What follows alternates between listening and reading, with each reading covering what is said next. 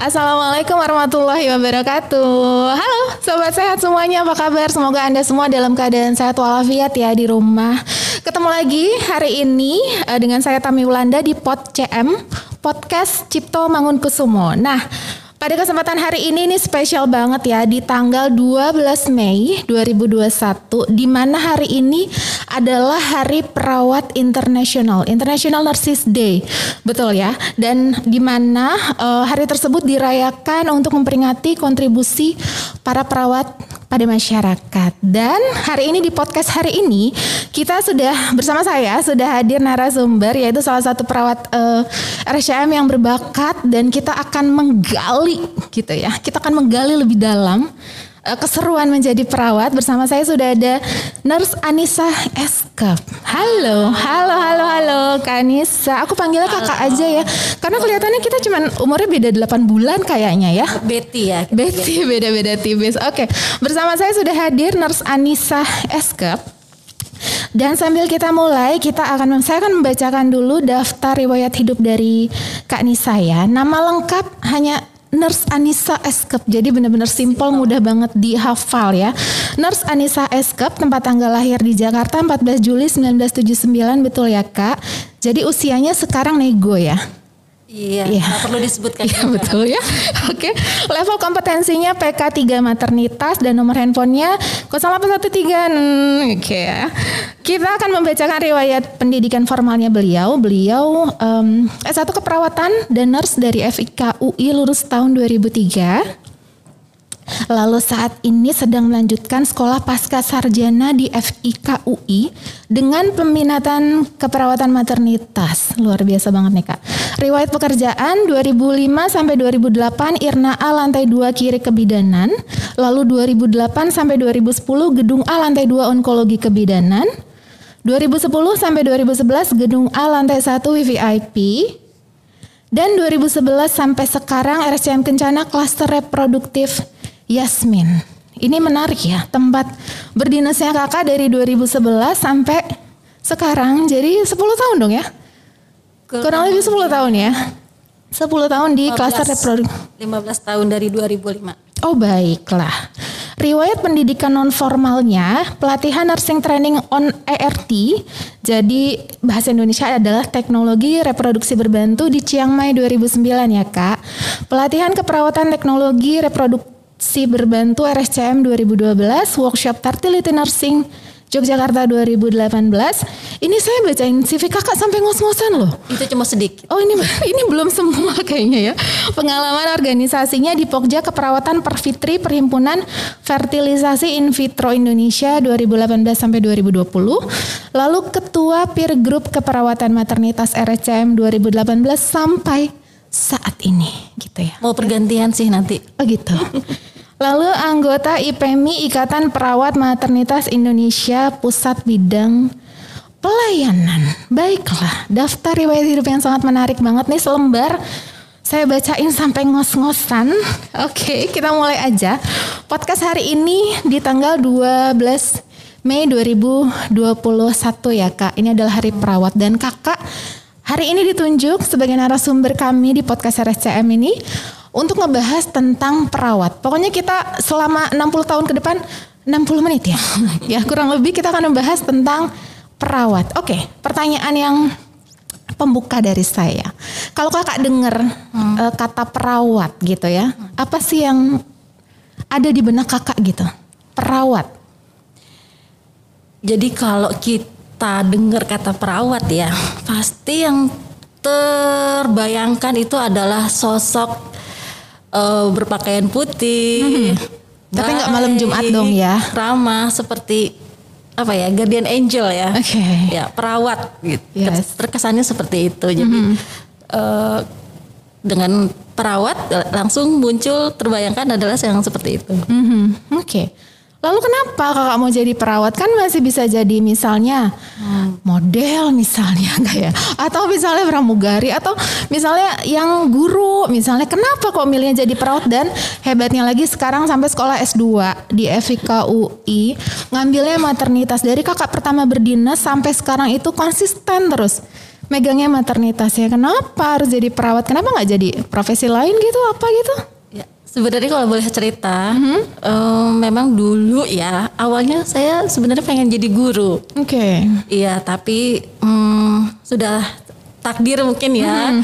Ternyata uh, dari dua pilihan waktu SMA kan kita uh, milih uh, universitas itu kan dengan UMPTN ya. Mm-hmm Nah kebetulan untuk sebenarnya keperawatan ini saya pilihan kedua. Oke. Okay. Iya, karena cita-citanya menjadi guru dan kenapa pilih perawat? Sebenarnya saya awalnya itu terinspirasi dari uh, sebuah komik. Mm -hmm. Ternyata setelah membaca komik tersebut uh, menceritakan tentang seorang perawat ya, mm -hmm. dan ternyata wow luar biasa ya. Uh, perawat itu uh, dia menolong orang lain gitu ya, hmm. merawat orang lain. Uh, benar-benar uh, bermanfaat gitu suatu profesi yang mulia ya kalau kita hmm. bilang oh, mulia sehingga oh kayaknya mungkin uh, bisa nih uh, kita bisa jadikan suatu profesi yang kita cita-citakan hmm. gitu jadi sebenarnya itu sih awalnya karena uh, terinspirasi dari sebuah komik dari dan komik. ternyata itu sangat oh uh, luar biasa. Oke, okay. ya benar ya. Memang kadang-kadang juga kita terinspirasi mungkin dari orang terdekat juga, atau mungkin pengalaman, hmm. uh, misalnya dulu pernah dirawat dan ternyata ketemu perawatnya kok baik sekali gitu ngerawatnya yeah. seperti ngerawat keluarga sendiri gitu kan bisa aja oke okay, aku mau deh gitu jadi perawat gitu. Ternyata terinspirasinya dari komik. Ya itu kayaknya harus mulai dibeli tuh komiknya buat nanti anak-anak kita supaya bisa jadi perawat ya. Oke. Okay. nah kita tadi ngomongin kakak lulus di 2002 yeah. eh 2000, 2003. 2003 sorry 2003 setelah itu langsung kerja jadi perawat pengalamannya kak? Dulu kak dari awal-awal kerja. Hmm, baik. Langsung bekerja kak atau mungkin sempat nganggur kah cie kita kayaknya mau agak-agak promosi nih. Perawat tuh nggak pernah nganggur loh ya cie nggak ya? Nah lulus langsung kerja kah? Atau mungkin kakak misalnya home care kah? Atau bagaimana? Okay. Jadi setelah saya lulus itu memang dari uh, saya kuliah ya, walaupun itu bukan pilihan pertama saya, pilihan -hmm. kedua tapi setelah menjalani uh, perkuliahan, pendidikan, uh, keperawatan, itu muncul sendiri rasa uh, nyamannya gitu, rasa oh iya mungkin inilah memang uh, profesi yang saya idam-idamkan gitu, yang cocok buat saya. Dan setelah saya lulus, memang saya sudah uh, memiliki cita-cita bahwa kalau memang saya sekolah perawat, saya harus di pelayanan Okay. Saya harus uh, berinteraksi dengan pasien gitu ya, memberikan uh, langsung perawatan ke pasien. Nah, okay. tapi ya namanya cita-cita kalau dulu waktu muda kan selalu mm -hmm. uh, apa idealis ya. Mm -hmm. Jadi kalau lulus itu pengennya masuk ke rumah sakit yang uh, terkenal okay. dan juga langsung PNS. Iya benar. Jadi kalau nggak PNS itu nggak akan mau masuk gitu ke ya, rumah ya. sakit gitu ya. Nah sebelum saya uh, ikut PNS, mm -hmm. uh, saya sempat jadi staf pengajar dulu di. Wow di salah satu akper di daerah Jakarta Selatan. Jadi okay. uh, ngajar-ngajar dulu gitu ya. Uh, Jadi lulus yang, tuh ngajar gitu iya ya? kan biasanya uh, kalau okay. kita punya kakak kelas ya biasanya mm -hmm. kalau udah lulus tuh langsung tuh dipanggil mm -hmm. ayo dong bantuin gitu ya bantuin mm -hmm. dong uh, ngajar di uh, akparnya gitu okay. uh, sempat bantu bantu dulu uh, ngajar-ngajar dua tahun sebelum saya masuk ke RSCM mm -hmm. Dan alhamdulillah ikut ujian PNS masuk ke RSCM okay. dan yang menariknya uh, dulu itu sebenarnya pas saya masuk RSCM itu kan kita belum ada pembagian ya, maksudnya mm-hmm. pembagian uh, penempatan ya di mana. Dari awal tuh saya memang tertarik sekali dengan uh, ilmu penyakit dalam ya. Okay. Dan saya tuh berdoanya semoga ditempatkan di bagian penyakit dalam gitu okay. karena uh, saya memang sangat uh, tertarik di sana. Mm-hmm. Dan ternyata pas ada pengumuman uh, mm-hmm. penempatan gitu ya, langsung uh, tempat yang saya tidak tidak harapkan gitu dari awal okay. jangan sampai saya masuk ke bidanan jangan sampai saya masuk ke bidanan ya karena okay. uh, eh, itu yang uh, tidak saya terlalu suka di situ mm -hmm. tapi ternyata ternyata fall in love ya ya itulah jodoh itu langsung datangnya tiba-tiba ini malah masuknya ke kebidanan dulu sempat ini sih mm, sempet ya mm, kurang semangat gitu ya, sempet denial kenapa di kebidanan? gitu ya. Tapi ya sudahlah namanya juga tugas kan PNS baru masuk, oke eh, langsung di, masuk ke Irna A ya waktu itu eh, RSCM yang lama kita masih ada gedung Irna A. Dan ya ternyata pas eh, bertugas di sana di Irna A, kebetulan saya di bagian eh, perawatan obstetri ginekologi yang patologis artinya yang Oke. bukan eh, bukan rawat gabung ya artinya itu yang ada masalah kehamilannya maupun ke- kasus ginekologi yang lain dan itu ternyata eh kalau kita menikmati ya kalau kita menikmati jadi apa ya namanya ya? Jadi, malah berkesan jatuh ya. cinta ya. Jadi malah Jadi berkesan malah ya. berkesan di situ. Oh ya, ya mungkin juga kadangkala ya apa yang kita inginkan itu ternyata tidak semua eh, mungkin bagus ya menurut eh, Allah ya. Mungkin Allah sudah punya rencana sendiri. Oh kamu ini sebenarnya di sini dan ternyata dari awal situ ternyata sampai sekarang lah ini saya gitu. Oke Jadi ya. Dan sudah terbentuk bahwa kalau ngelihat kakak Anissa nih ngeliatnya udah maternitas aja gitu. Saya tuh kalau ngeliatnya udah ngeliatnya objin aja gitu. makanya perlu udah eh, terbentuk. perawat itu perlu branding. Yes, Iya, yes, branding yes. dirinya sendiri. Yes, benar, benar, perlu branding, benar, benar banget. Nah, em, ada nggak cerita menarik nih yang kakak kira-kira masih inget dari waktu pertama awal-awal kita masih pertama banget gitu terjun ke lapangan, yang kira-kira yang kakak nggak bisa lupa selama sampai sekarang mungkin cerita-cerita zaman dulu gitu atau mungkin pasien pertama kakak misalnya aku dulu pasien pertama naksir loh Wow. Yes, itulah akhirnya saya ketakutan sendiri waktu mau intervensi keperawatan.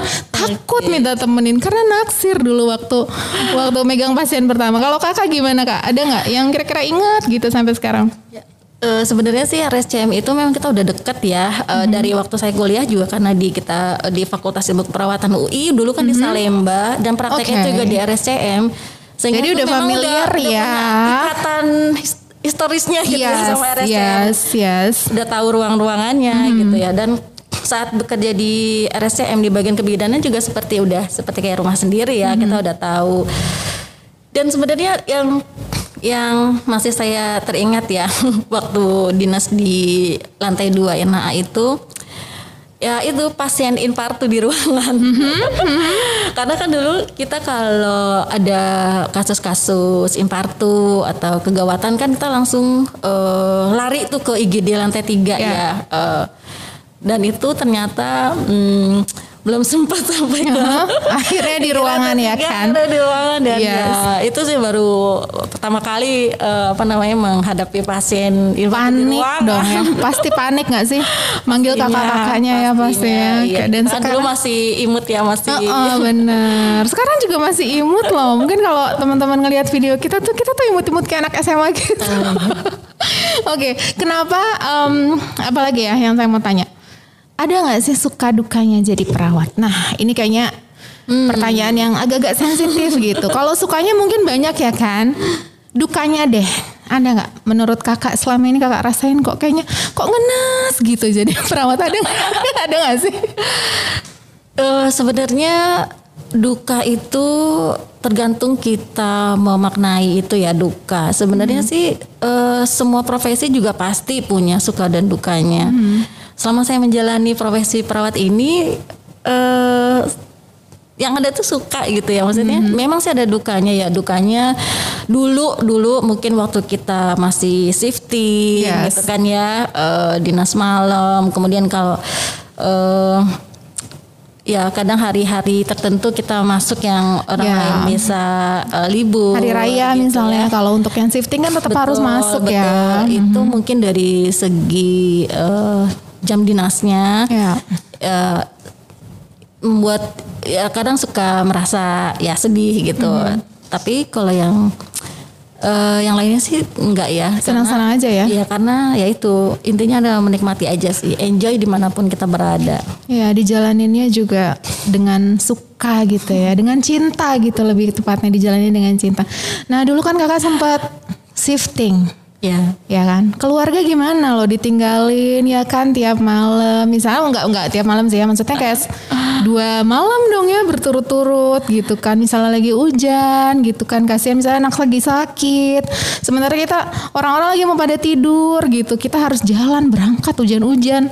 Anak misalnya lagi sakit gitu. Dulu pendapatnya keluarga gimana Kak? Atau mungkin Kakak emang dari awal udah saya itu perawat gitu jadi Iya, udah ngasih tahu sama betul, keluarga betul. eh, pasangan misalnya bahwa memang ada resiko-resiko yang harusnya dihadapin ke depannya gitu Iya betul sekali Mbak Mimi. Jadi memang waktu pertama kali eh, ingin membangun sebuah keluarga pasti kita eh, udah tahu ya pekerjaan kita apa gitu konsekuensinya apa dan itu memang eh, harus eh, memberikan pengertian gitu ke pasangan ke keluarga. Memang inilah pekerjaannya perawat. Iya. Bukannya kita meninggalkan eh, keluarga tapi memang ada prioritas lain yang memang harus dirawat gitu. Iya, Walaupun. Iya, eh, tetap eh, keluarga itu menjadi prioritas. tetap keluarga jadi prioritas Iya, ya benar. Nah sekarang kan lagi pandemi nih kak ngomongin, aduh bosan sebenarnya sih ya ngomongin pandemi nggak berhenti berhenti ya. Lagi pandemi kita harus bolak-balik ke rumah sakit. Meskipun RSCM Kencana yang tempat kakak berdinas sekarang adalah zona hijau COVID-19 ya. Tapi nggak menutup kemungkinan kalau kita ada di satu area yang sama dengan, maksudnya satu wilayah yang sama dengan pelayanan COVID. Keluarga atau misalnya tetangga ataupun gimana ada nggak sih yang worry dengan keberadaan kakak? Atau mungkin keluarga misalnya agak jadi protektif terhadap kakak anak-anak gimana sementara kita pulang kita takutnya carrier nih atau mungkin habis kontak belum di swab nih gitu keluarga gimana ngadepinnya tuh kak Eh, dulu mungkin pas awal-awal pandemi itu eh, s- semua orang juga akan merasakan seperti itu ya, apalagi kita petugas kesehatan. Iya. Eh, banyak stigma yang kita terima eh, dari masyarakat. Yes, eh, eh, benar. Dan itu eh, berakibat juga eh, kehidupan kita di rumah. Nah, tapi sekarang kan berbeda. Kita sudah apa kita yang sekarang udah berbeda dengan kita yang dulu waktu kita menghadapi pandemi ya. Kita Yes. sudah lebih eh, matang lebih siap. Dan itu juga tergantung eh, tempat tinggal kita ya. Maksudnya memang tidak semua tempat eh, tempat tinggal kita itu menolak atau memiliki stigma tertentu. Ya. dan alhamdulillahnya sih di tempat saya eh, welcome mereka. Tidak ada eh, kekhawatiran ya maksudnya kalau saya adalah petugas kesehatan yang setiap hari ke rumah sakit, alhamdulillah sih nggak ada. Dari keluarga juga eh, sudah tahu ya apa sih eh, untuk menjaga gitu ya, menjaga bagaimana tidak eh, penularannya kita sudah tahu semua. Dan insya Allah eh, sudah siap sih. Terus justru kita malah sebagai tenaga kesehatan malah dapat prioritas utama untuk vaksinasi Iya, betul. screening rutin ya kan? Jadi sebenarnya kalau sama nakes tuh nggak boleh takut apalagi nakesnya kayak kita Iya. kan unyu-unyu lucu-lucu gini ya kan? Oke ngomongin balik soal tempat kakak berdinas nih di area maternitas ya kan? Berarti sebenarnya eh, kalau di RSCM ada peminatan-peminatan khusus yang kita sebut dengan level kompetensi perawat klinis ya kan? Kalau kakak kan di maternitas. Jadi sebenarnya ada selain maternitas ya kak. Mungkin ada contoh selain maternitas yang kakak tahu di RSCM Nah, eh, sedikit menjelaskan tentang apa ya kalau di RSM itu memang kita rumah sakit yang besar ya. Eh, memang di kita tuh memiliki peminatan atau kita sebut dengan eh, peer group yang memiliki kompetensi yang berbeda-beda. Ya, misalnya kayak saya ada maternitas, kemudian nanti ada peer group anak, perawatan anak, kemudian ada peer group eh, perawatan medikal bedah. Kemudian ada peer Onkologi, group, eh, onkologi jiwa yang dan juga eh, anak ya, eh, anak sudah ya tadi ya. ya, nggak apa-apa kok diulang kok. kita masih panjang loh maternitas, jiwa anak, medical Yes. bedah, emergency, Emergency, Ya, atau oke. intensif. Ya itu adalah eh, grup besar yang itu juga nanti akan memiliki ini lagi tuh sub-subnya lagi. Oke. Karena kan RSCM itu ya rumah sakit besar, rumah sakit merujuk Ya, kan, Dan, betul. eh, yang memang eh, kasus-kasusnya juga banyak banget dan complicated ya. Betul. jadi kasus-kasus yang dirawat di sini tuh udah bener-bener kasus yang multiple problem gitu kita bilang ya. Mhm. Iya sehingga eh, kita eh, kita sebagai perawat juga harus eh, bisa eh, berkembang juga me- mengasah keahlian kita gitu. Keahlian kita yang memang udah sesuai dengan kebutuhan di lapangan gitu. kalau aku punya pertanyaan hmm. gini, perawat tuh harus pinter nggak sih gitu? Kakak bakalan jawab apa? harus dong. Harus ya? Iya. Yes, kenapa? Harus pinter. Iya, karena uh, yang kita hadapi ini bukan hanya pasien ya. Yes. Memang uh, namanya di rumah sakit itu tujuannya adalah bisa menyehatkan pasien. Yeah. Pasien bisa pulang dengan sehat mm -hmm. dan puas. Nah, dalam memberikan uh, pelayanan kesehatan, tentu perawat tidak bisa sendiri. -hmm. Di situ ada tim lain. Dan uh, pinter. Nah, pinternya ini tuh hmm. bisa diasah, bisa dicapai dengan pendidikan formal maupun non formal. Hmm. Tapi pendidikan formal itu sangat penting karena di pendidikan formal ini akan diasah kemampuan hmm. berpikir kritis kita, kemam, uh, kemudian uh, bagaimana uh, menghadapi satu masalah ya, ya problem solving cara berpikir hmm. itu yang diasah di pendidikan formal yang saya tidak dapat kalau di di pendidikan non formal ataupun yeah. tidak sekolah itu tidak tidak dapat bagaimana caranya seorang perawat itu uh, bisa melakukan uh, penelitian, riset hmm. gitu kan, hmm. uh, berbasis fakta itu kan perlu dilatih, perlu ilmu dan itu sebenarnya manfaatnya juga untuk pasien juga ya. Okay. Bagaimana uh, dengan pelayanan kita yang uh, bagus, yang yang ilmiah, yang sudah terbukti dan itu berpengaruh juga untuk outcome-nya untuk pasien. Jadi kalau kita nggak pinter, hmm. nggak hmm. belajar, uh, tidak akan memiliki efek atau outcome yang bagus buat yes. pasien. Dan juga kan kita uh, tim ya, tim kesehatan. Hmm. Uh, di situ ada klinisi, hmm. ada dokter, ada farmasi, hmm. ada ahli gizi. Nah, dokter yang kita temenin aja kan juga di RSCM loh, itu yang hmm. udah uh, profesor, hmm. dokter dan juga yes. udah uh, kompetensinya udah sub sub spesialis kalau perawatnya nggak pinter, kita nggak bisa menjadi mitra sejajarnya mereka. Yes. Kita, iya, kita nggak bisa berdiskusi. Kalau misalnya kita nggak belajar gitu ya, hmm. nah itu harus. Jadi harus tetap update ilmu. Iya. Betul. Karena memang sekarang tuh ya. Um, apa apa udah teknologi mudah Betul. banget apa apa dicari di handphone bisa direkam dan lain-lain jadi kalau perawatnya pintar kita seakan bahwa kita menjaga pasien dengan baik dan kita juga menjaga diri kita dan bagusnya kita juga bisa menjadi mitra kerja untuk tim medis iya. yang lain ya selain betul. dokter juga kita mitra betul. kerja untuk tim medis yang lain iya, ya. Iya betul. Iya saya dapat poin deh. Jadi ini berfaedah banget loh. jadi kita jadi dapat poinnya ya. Perawat tuh harus pinter gitu. Harus cantik gak sih? Ya yeah. harus cantik gak uh, sih sebenarnya? Cantik itu kan relatif ya. Benar, yang penting kan enak dilihat. Ya benar benar benar. Enak benar. dipandang dengan menjaga kebersihan okay. gitu kan. Oke okay, kalau misalnya aku mau kakak mendescribe hmm. lima poin yang harus dimiliki sama perawat. Lima aja. Lima puluh nggak apa-apa. Oh yang pertama sekali adalah ramah. Ramah. Perawat itu hmm, harus ramah karena bagaimana kita bisa menolong pasien ya kalau mm -hmm. kitanya sendiri tidak ramah dan mm-hmm. saya pernah membaca satu riset ya dari uh, yang dibuat oleh salah satu dosen guru besar mm -hmm. FIK UI uh, eh, beliau me membuat satu penelitian yang ingin melihat bagaimana sih uh, harapan pasien terhadap mm -hmm. para perawat gitu mm -hmm. apa sih yang diharapkan mereka terhadap perawat Ternyata yang pertama adalah apa? Mereka ingin perawatnya ramah. Oke, okay. tapi gimana Terus, cara ngomongin sekarang ramah dengan kondisi realita misalnya? Mm -hmm. Sehari pasien misalnya 100 pasien sementara hmm. yang berjaga sekian misalnya. Hmm. Bagaimana bisa tetap menjaga keramahan itu sementara waktunya sempit, tingkat stresor yang tinggi, tekanan-tekanan yang lainnya juga tinggi. Tips-tipsnya coba Kak, gimana harus bisa ramah di kondisi seperti itu?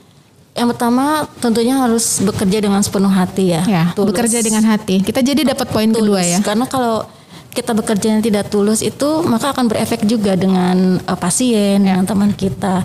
Terus yang kedua, um, kita harus bisa berakting. Mm-hmm. Nah, saat uh, saat kita sudah uh, bekerja di rumah sakit ya, mm-hmm. pas uh, kita datang tiba di rumah sakit, kita ganti baju uh, seragam perawat. Mm-hmm. Di situlah kita udah berakting bahwa oh ya saya adalah seorang perawat. Saya lepas semua uh, problem-problem di, di rumah, rumah seperti yes. apa, problem masa lalu, problem di, cinta, ada utang-utang.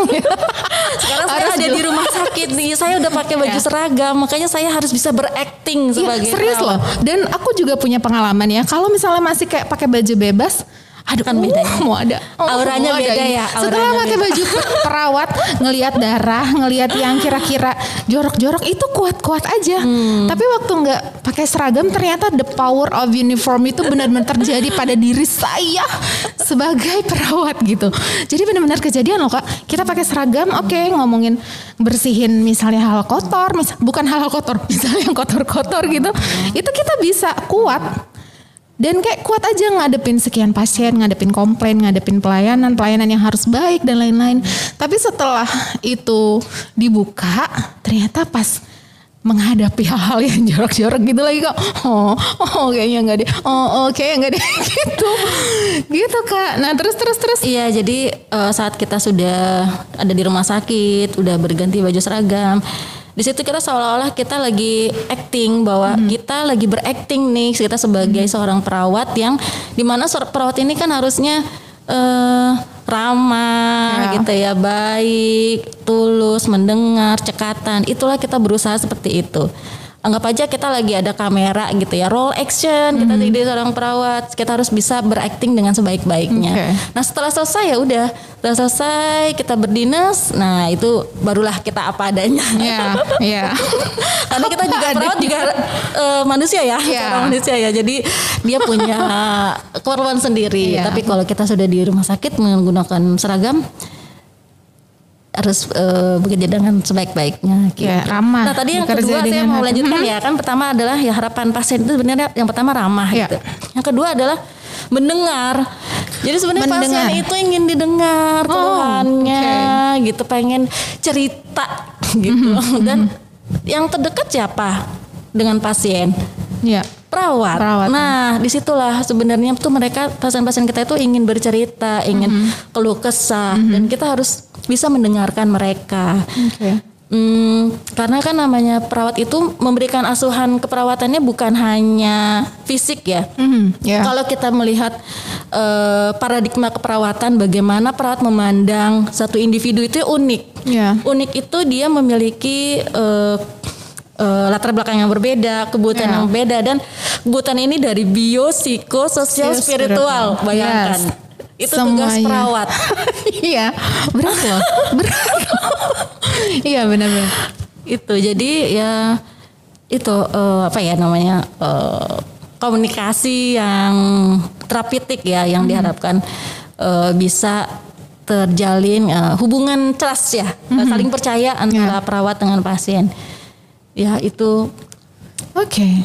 poinnya menarik banget nih ya benar-benar menarik nah sekarang saya mau tanya sekarang kan kakak kan berada di uh, area maternitas bekerja di tempat yang menarik banget nih klaster iya. reproduktif iya. Yasmin betul sekali um, di sana itu kakak ngapain sebagai perawat? Itu bagiannya ngapain? Apa hmm. aja yang kakak kerjakan di sana? Ya, jadi waktu awal mula saya ditugaskan di klinik Yasmin ya.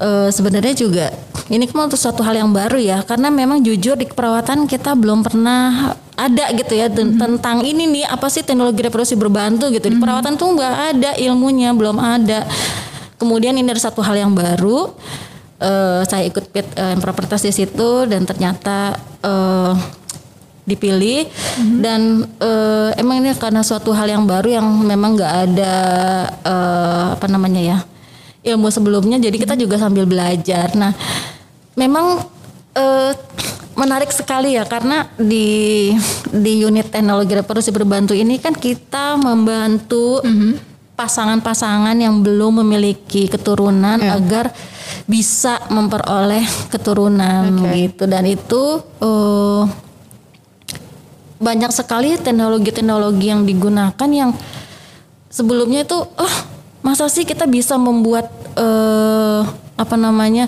bisa melakukan fertilisasi di luar gitu ya. Mm-hmm. Maksudnya dengan teknologi kita bisa itu eh, mengambil telur ibu, Mm-hmm. sperma suami kita temukan di luar hingga menjadi embrio dan dimasukkan lagi ke dalam rahim ibu Mm-hmm. hingga bisa berkembang di em, menjadi baik gitu ya. Mm-hmm. Nah itu kan luar biasa sekali ya. Yang dulunya tuh oh ini kan hak prerogatif Tuhan ya Yes. eh, untuk eh, apa namanya memberikan ini mana yang bisa punya anak gitu mana yang enggak. Tapi dengan adanya teknologi reproduksi berbantu ini kita mencoba membantu para eh, pasangan yang belum bisa agar eh, dibantu menjadi apa subur gitu ya agar Oke. bisa eh, memperoleh keturunan gitu itu merupakan suatu hal yang luar biasa banyak ilmu yang didapat eh, ilmu-ilmu baru ya dan terut- eh, itu ilmu-ilmu dari medis ya yang paling banyak dan luar biasa sih kalau kami di keperawatan memang eh kalau tugas medis adalah membuat tata laksana program Yes. untuk masing-masing pasien.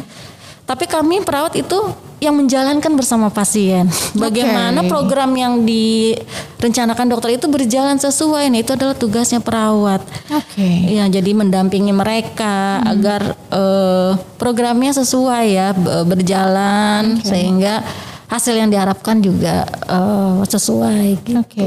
Jadi em, kakak lebih banyak ke edukasi Betul. untuk pasien-pasien yang mau pendampingan, pendampingan, ya, edukasi, konseling, Oke. seperti itu karena eh Karena memang rangkaiannya kayaknya banyak ya kak. Dari mulai awal untuk memutuskan untuk mau eh, kita misalnya bilang bayi tabung misalnya gitu dari perencanaan finansial juga kan harus Iya, dibicarakan. betul. Terus juga tinggi ya, Iya. biaya sementara besar. betul. Sementara juga ada resiko-resiko kegagalan yang Betul. kita nggak bisa Iya. prediksi gitu. Nggak semua juga program bayi tabung terus semuanya berhasil misalnya karena memang ada faktor-faktor lain gitu.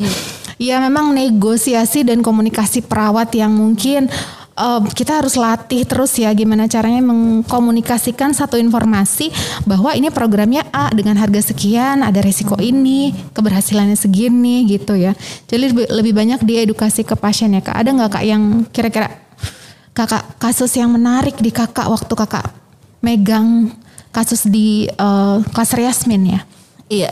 Hmm, ada yang bayi tiga ya kalau nggak salah kan? Ada, ya, lahir kita di kita triplet. ya? Iya kan Iya. triplet ya? Triplet sekarang mungkin ada berapa tahun kali ya? Karena itu pas eh, nggak jauh awal-awal buka kalau nggak salah terus lahir tiga dan itu jadi foto di di ini buku tahunan eh buku tahunan lagi. Aku ingatnya aku masih SMA gitu jadi buku tahunan. Eh, di al- kalender kita waktu itu. Kalender tahun berapa itu ada babynya lucu-lucu banget dan sehat-sehat banget. Sampai sekarang mungkin udah berapa tahun ya ya itu keberhasilan yang luar biasa banget kayak senang mungkin udah banget lebih gitu ya. dari seribu bayi yang dilahirkan ya. wow oke Mm-mm. Dan ya intinya sih tugas kita bagaimana pasien itu membuat pasien merasa nyaman dan aman. Harapannya sih mereka puas dengan pelayanan eh, kita. Eh, karena kita tahu keberhasilannya itu cuma 40-50 persen sehingga Oke. Memang benar-benar me- kita bisa memberikan pelayanan yang terbaik buat pasien. Sehingga kalaupun misalnya gagal, mereka masih eh, merasa puas dengan pelayanan kita dan mau balik lagi gitu loh, mencoba lagi gitu. Jadi ya itu Berarti sih. dari awal kita ngasih tahu bahwa memang ada resiko kegagalan yang Oh, cukup. harus. Kalau kita bilang 50-50 kita Harus, anggap ya itu iya. cukup tinggi ya. Resiko keberhasilan yang cukup tinggi juga. Resiko kegagalannya juga 50% lumayan dong ya gitu. Jadi dari awal itu kita jujur aja memang, Memang sekian persentase. Oke, dia harus mengerti bahwa memang dengan pengeluaran yang lumayan Iya. dan juga beresiko gagal juga gitu. Ya, ada juga Kak yang mundur setelah dikasih tahu realnya. Iya kan eh, sebelum kita memulai program ya eh, pasien atau pasangan itu harus menandatangani inform konsen dulu bahwa memang jika mengikuti program sudah menyetujui eh, tahapan-tahapannya gitu. Kalau misalnya mereka belum mau, kan mereka tidak akan melakukan menandatangani inform konsen. Oke, ada nggak kontraindikasi nih misalnya kalau kita ngomongin bayi tabung, nggak boleh nih kasus-kasus yang ini untuk dilakukan bayi tabung atau semuanya boleh aja. Mungkin usia gitu kan, misalnya berapa tahun maksimum kita ngerjain bayi tabung atau mungkin ada Pokoknya sebelum menopause itu bisa. Sebelum menopause itu bisa ya mas. Jadi yang belum istrinya belum menopause itu masih boleh dong ya. Oke, oke. Terus kira-kira sekarang gajinya gede nggak sih? Ya hmm. ngomongin gaji. Oke, kita ngomonginnya secara umum aja ya. Kalau kita melihat bahwa uh, perawat adalah suatu profesi, hmm. profesi yang dia itu tujuan untuk membantu orang lain ya, hmm. merawat orang lain. Tentu kalau kita barengi dengan ibadah itu nilainya menjadi plus plus plus ya. ya. Plus plus. plus. Kita tidak hanya mencari materi, tapi kita juga sebagai tabungan sih sebenarnya mm-hmm. tabungan di akhirat kita gitu mm-hmm. dan uh, uh, yang saya ingin sampaikan ke buat ke teman-teman iya. perawat yeah. gitu mm-hmm. atau adik-adik perawat yang adik-adik mm-hmm. yang akan menjadi perawat gitu yeah, ya calon-calon perawat muda nih ya calon-calon perawat mm-hmm. muda hmm, teman-teman harus uh, bangga gitu bangga uh, menjadi seorang perawat dan bisa memiliki keahlian, milikilah keahlian uh, yang memang bisa ditunjukkan. Jadi okay. jangan cuma kalau ditanya uh, siapa kamu, apa siapa anda, saya cuma seorang perawat atau I'm just a nurse. No, yeah. bukan uh, kalau ditanya itu I'm not just a nurse. Yeah. Saya bukan hanya seorang perawat biasa, tapi saya adalah seorang perawat yang memiliki keahlian bla bla bla bla bla bla gitu. Itu harus yeah. bisa disebutkan. Jadi dan itu mahal loh. Nah, mahal loh. Nurse Anissa Eskap dengan maternitas perawatan dan lain-lain itu mahal loh. Kakak bisa jadi pembicara misalnya ya kan mungkin uh, nanti calon-calon perawat muda yang mungkin nanti mendengarkan gitu ya bahwa hmm. kalau um, mungkin sobat sehat yang punya kompetensi kompetensi khusus, hmm. misalnya kayak kakak maternitas atau mungkin misalnya uh, yang lain kompetensi hmm. yang lain hmm. itu bisa dihargain di luar. Betul. Itu bisa Belajar. jadi yes. Iya belajar uh, bagaimana cara kita memiliki keahlian kita, keahlian uh, kekhususan kita itu belajar. Belajar itu bisa formal dan juga non formal. Yeah. Jadi tetap terus belajar meningkatkan keahlian. Nah, kalau misalnya kita sudah memiliki keahlian tertentu, mm-hmm. lalu tunjukkan lakukan itu uh, ke pasien dengan sebaik-baiknya mm-hmm. uh, dan jangan lupa kita harus bisa membranding diri kita gitu bahwa kita ingin menjadi perawat yang seperti apa sih gitu yeah. kalau saya memang punya branding saya sendiri bahwa saya adalah seorang perawat maternitas yang memiliki mm-hmm. keahlian uh, dalam fertility yeah. jadi itulah uh, branding saya jadi yeah. semoga perawat-perawat juga memiliki keinginan tentu untuk me memiliki brandingnya sendiri sehingga yeah. dia uh, apa ya semangat gitu ya untuk hmm. mencapai itu jadi mau belajar terus gitu. Oke, okay, benar loh kak. Ini kita berbicara yang sangat-sangat berfaedah loh hari ini loh. Siang ini 12 Mei 2021. 12 Mei 2021 di bulan puasa pula ya kan gerah. Ini benar-benar ring ya. Luar biasa loh. Oke sekarang menurut kakak bisa nggak sih perawat kita itu bersaing di luar? Sebenarnya banyak loh kita ketemu sama hmm. perawat-perawat Indonesia yang kerja di Betul. Dubai gitu kan. Betul. atau mungkin Malaysia Singapura itu banyak juga Saya dong ya. bisa sekali. Bisa sekali. Harus kalau, tambah apa plus plus plusnya kalau nomor satu aku bilang juga selain um, ada kompetensi Betul. bahasa juga menjadi hal yang penting nggak sih kak. Jadi kayak dari sekarang, hmm, misalnya kayak udah mulai sekolah SMA itu mulai deh belajar bahasa yang khusus ya kayak umum bahasa Inggris lah ya. Atau mungkin bahasa-bahasa khusus Mandarin misalnya um, Prancis misalnya Jepang misalnya. Karena itu benar-benar membantu banget nanti waktu kita uh, selesai lulus kita mau kerja mungkin kita mau di luar negeri gitu itu benar-benar membantu ya. Betul. Jadi kalau saya dengar teman-teman saya yang bekerja di luar negeri ya malah mereka itu senang dengan perawat Indonesia. Oh oke. Okay. Karena kenapa? Perawat Indonesia itu terkenal ulet ya, mm-hmm. ulet, rajin. Mm-hmm. Nah, aku merinding loh. Iya, itu merinding loh. Iya, itu memang terkenal sekali mm. uh, perawat-perawat Indonesia di luar negeri ya. Ayo. Makanya mereka sangat dihargai mereka. Dan uh, itu mereka membentuk branding nama Indonesia loh. Iya, Hebat betul. beneran.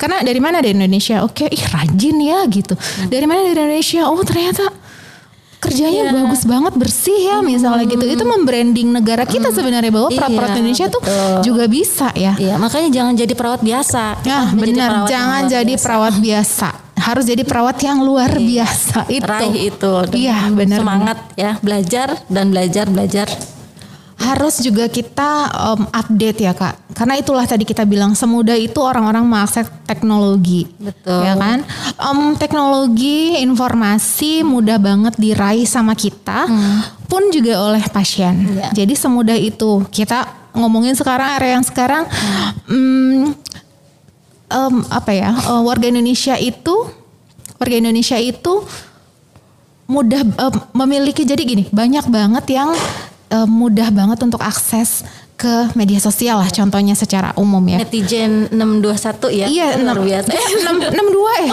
Iya. Net plus 62. Ya. Iya benar, itu plus 62 itu benar-benar banyak Aktif banget ya. gitu aktif gitu ya. Jadi benar-benar mudah banget untuk merekam sesuatu yang tidak tidak pada tempatnya gitu. Makanya kita benar-benar harus bisa on, on the point gitu. Kerja benar-benar sesuai SOP, Betul. kerja yang benar, kerja yang benar-benar benar gitu, nggak ada salah. Karena itu mudah banget diviralin. Toh juga itu bisa jadi hal yang positif juga kalau ternyata kita memuaskan mereka loh dalam hal segi keperawatan. Eh perawat di RCM misalnya ternyata ramah-ramah loh ya pasiennya misalnya banyak banget dan ternyata itu bisa membentuk branding dan itu juga bisa viral dengan hal yang baik Betul. ya gak sih Dan eh, satu lagi yang sangat sebenarnya yang bagus ya slogannya RSM itu apa? yes menolong, Menolong memberikan yang terbaik. memberikan yang terbaik Itu kalau kita jalankan dengan sepenuh hati, dengan Ya. benar-benar, itu pasti akan akan berasa buat pasien-pasien RSCM. Jadi sebenarnya jalankan aja itu motonya eh, menolong memberikan yang terbaik. Kemudian eh, nilai-nilai budaya RSCM yang Mm-hmm. luar biasa itu dijalankan, insya Allah kita akan memberikan yang luar biasa juga buat pasien. wow ini benar-benar terinspirasi loh saya loh Em, bentar lagi saya sekolah lagi kayaknya Harus. Oke, last question for you. Dari 0 sampai 10. Seberapa puaskah? Seberapa happykah kakak sebagai seorang perawat? Oke, sembilan. Wow, 9 loh. Itu tepuk tangan. Ya, I'm Sembilan happy. loh, bener. I'm happy being a nurse. Yeah, I'm happy for you.